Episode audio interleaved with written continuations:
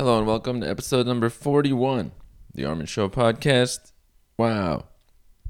This one I would like to talk about something from the book Behave, which I have begun to continue reading, which is good. I mapped out the rest of the book as I had mentioned, and I've read part of Classic Chapter 13. Now, one thing I want to mention from it, it talks about collectivist cultures and individualistic cultures as far as how they get people to do things. So, in collectivist cultures,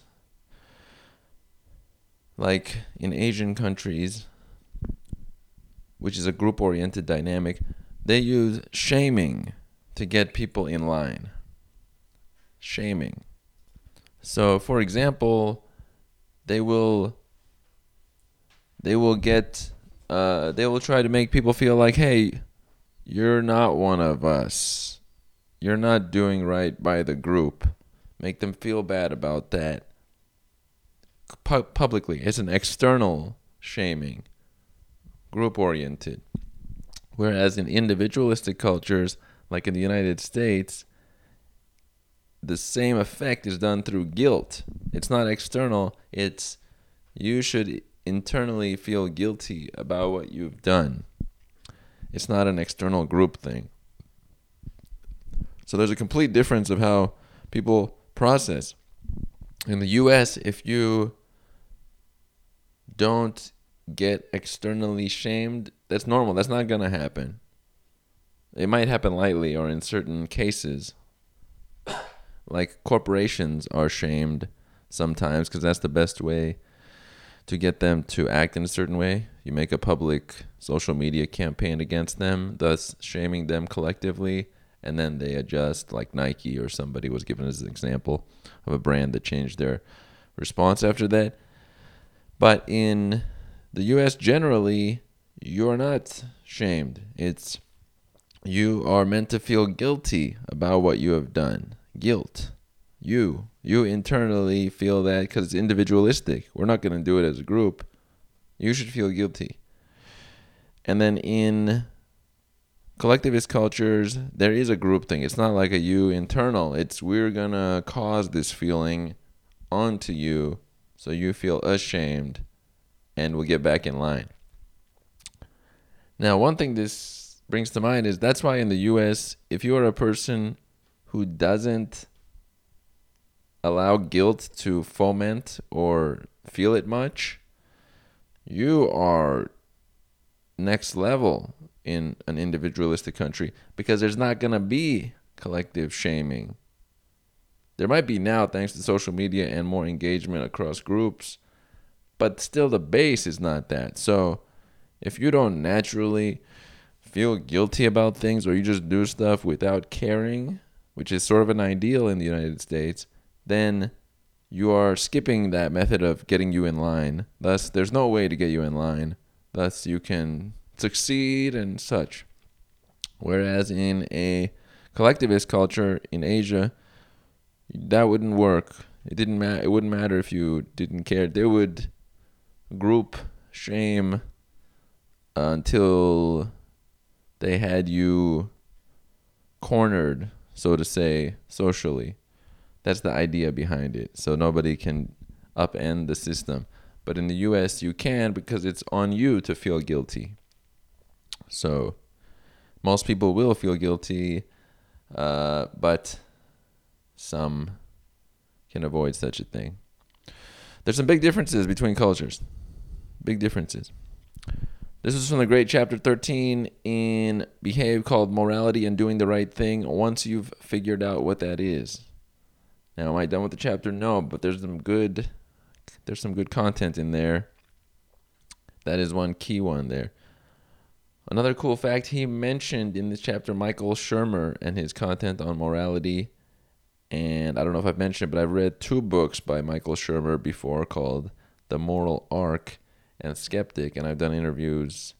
I did one interview on both books with Michael Shermer. It's on my arminshervanian.com slash interviews page. I don't know if I've mentioned that on this one, but I have author interviews with a variety of authors of books that I've read. which is a nice feature because it adds to the book. Like it's another layer of information and connection with the author. Michael Shermer has written a lot about morality, what causes us to be moral in a certain time, examples of where people were immoral. He has a whole book on it called The Moral Arc, and it is a large book. It's probably as large as Behave, not as large, but close. What a great author. And he is not that far from, he's in Glendale or Pasadena, somewhere around there, not that far from myself in Los Angeles. If that's not neat, I don't know what's neat, but that is. Separate from that little quick fire update, the fire getting even larger. is the fifth largest fire in California ever right now. The Thomas Fire near Ventura and Santa Barbara. It is going up into the mountains. I don't know how it gets stopped because now it's in the mountains. Like it's away from people for the most part. Some parts is you know they have to protect people in houses, but a bunch of the fire is just going up. It's gonna go up through the mountains. I wonder how it's gonna go because how do you stop it in in a large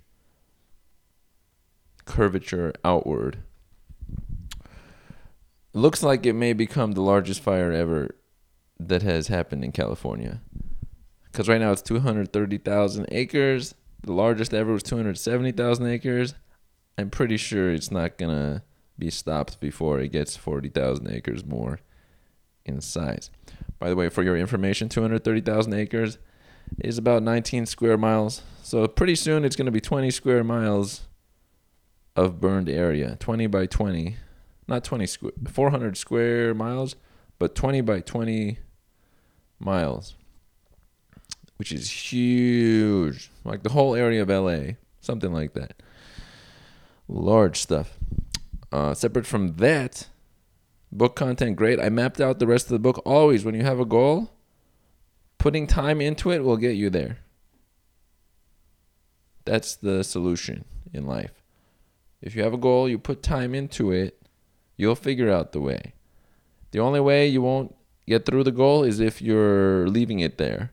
But if you map out, like for example, the book, there was a few chapters I hadn't read in a few days, so it lost its momentum.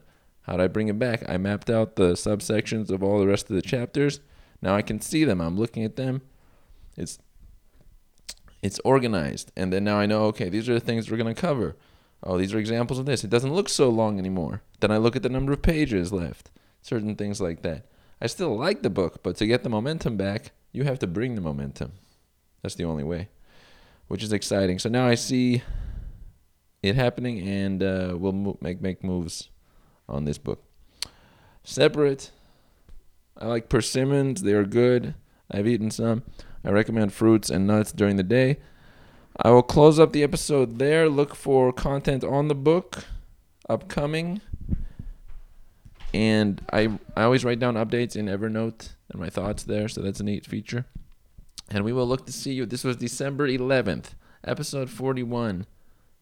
Episode every day since I can't even remember when. I mean, I can, but I'm trying to make it seem like it was just so long ago. So basically, an episode every day is the way of the show. Talk to y'all, and we are with it.